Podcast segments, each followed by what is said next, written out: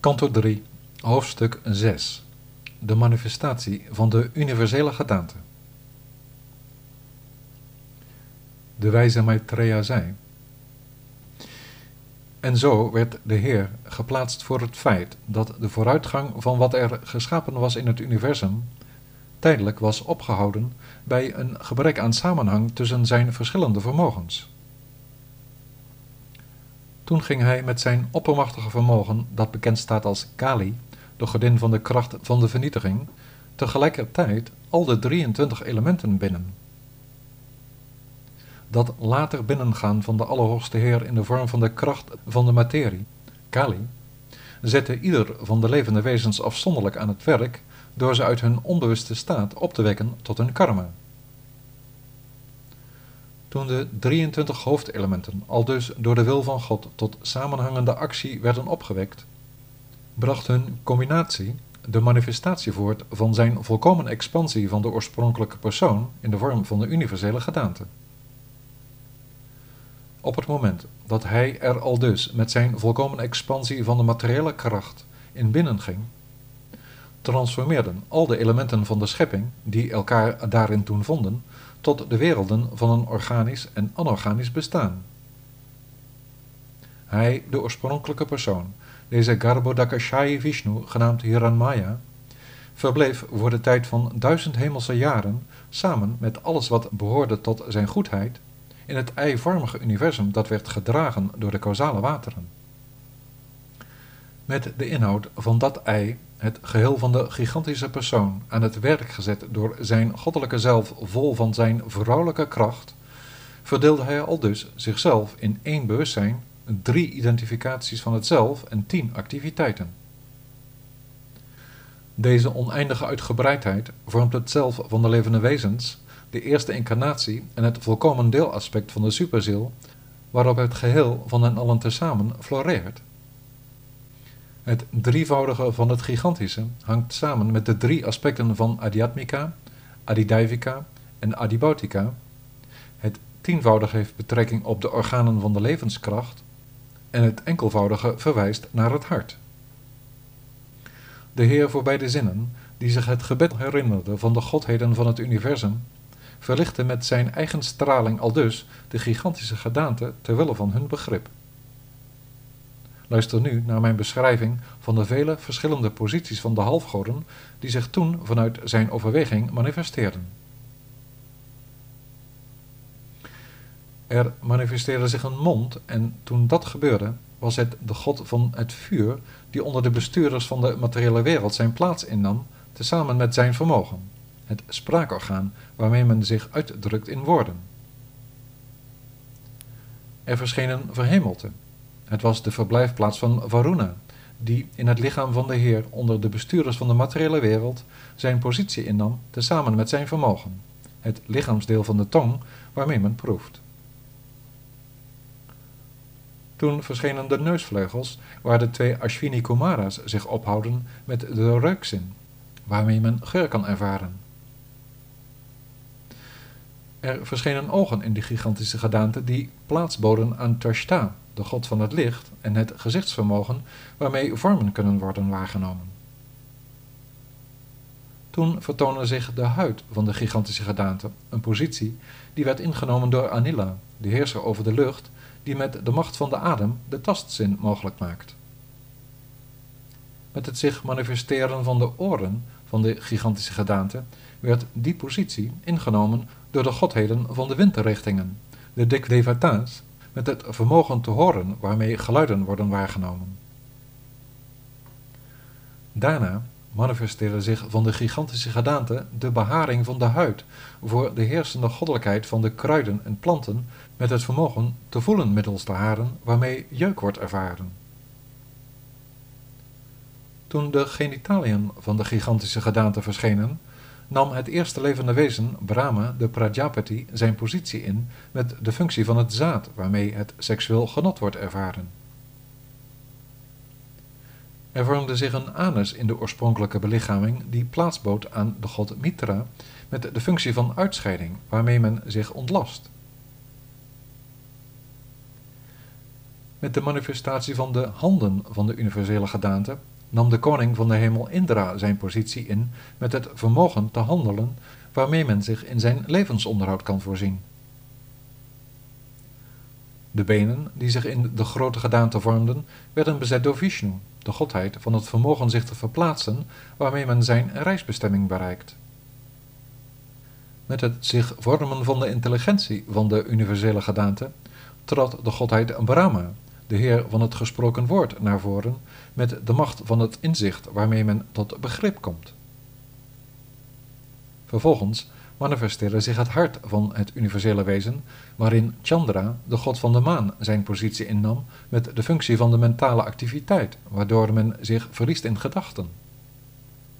Vervolgens ontwikkelde het ik-besef zich in de universele gedaante, waarin Heer Rudra, heersend over de vereenzelviging met het lichaam, het valse ego, zijn plaats heeft, met de functie van het karma, waarmee men overgaat tot concrete handelingen.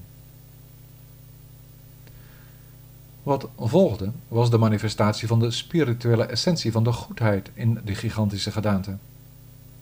Daarin vond de volledigheid van de Mahatattva zijn plaats met de macht van het bewustzijn, waarmee men de wijsheid cultiveert.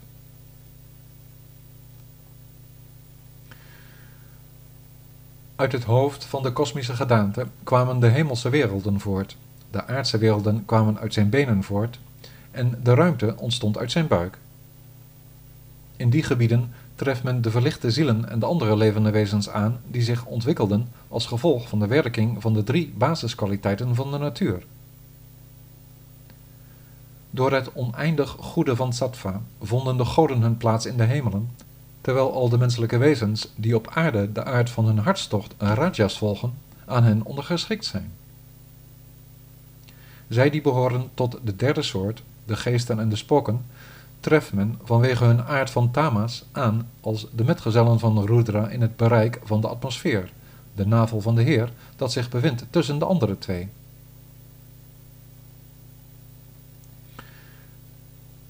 De spirituele wijsheid ontsproot aan de mond van de universele gedaante, o aanvoerder van de Kuru-dynastie. Degenen die zich tot deze wijsheid aangetrokken voelen, vormen de leiding, de belangrijkste varna van de samenleving. Zij, de Brahmanen, zijn de erkende leraren en spirituele woordvoerders, de gurus. De macht om de burgers te beschermen manifesteerde zich uit de armen van de gigantische gedaante.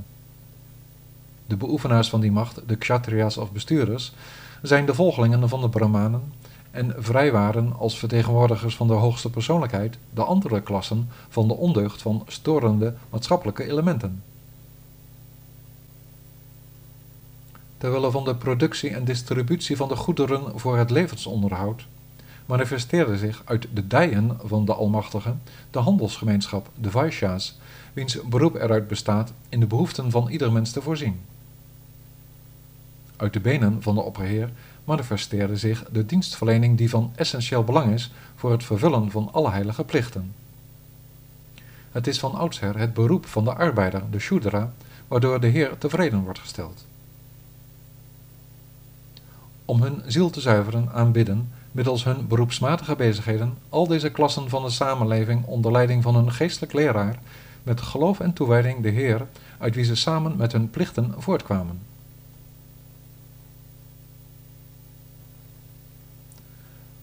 Ovidura.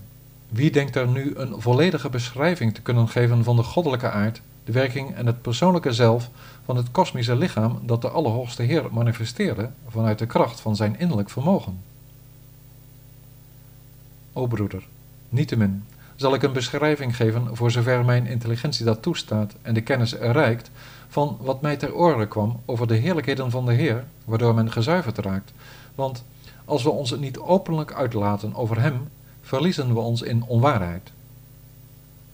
Men zegt dat men Hem die alle beschrijvingen te boven gaat, bereikt met de besprekingen over de hoogste persoonlijkheid die historisch vroom werden overgedragen ter wille van de verheerlijking van zijn handelingen. Ook is het oor het best gediend met de nectar van de bovenzinnelijke boodschap, zoals die mede in geschreven vorm werd verschaft door de geleerden. Mijn zoon, kon de oorspronkelijke poëet Brahma al de heerlijkheden van de opperziel kennen toen zijn intelligentie een duizendtal hemelse jaren was gerijpt in meditatie? Daarom, als zelfs zij die bedreven zijn in het creëren van illusies, het niet weten, omdat zij, zowel als de zelfvoldane de schepper in eigen persoon, in de ban verkeren van het begoochelend vermogen van de Allerhoogste Heer, wat kan je dan verwachten van anderen? Hem die buiten ons bereik ligt en die nog voor ons ego, onze geest en onze woorden, nog voor de desbetreffende goden grijpbaar is, bieden wij onze eerbetuigingen.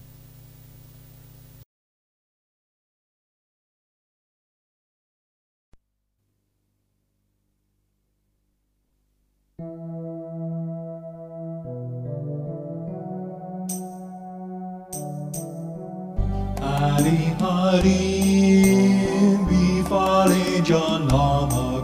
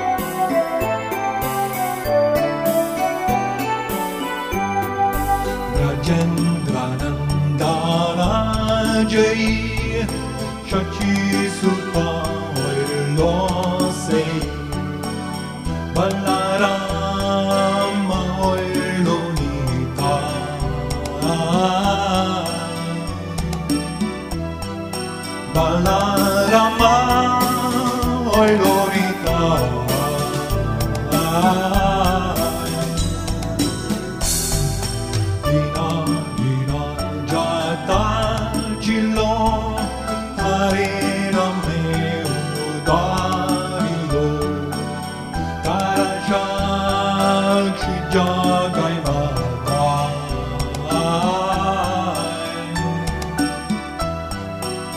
Para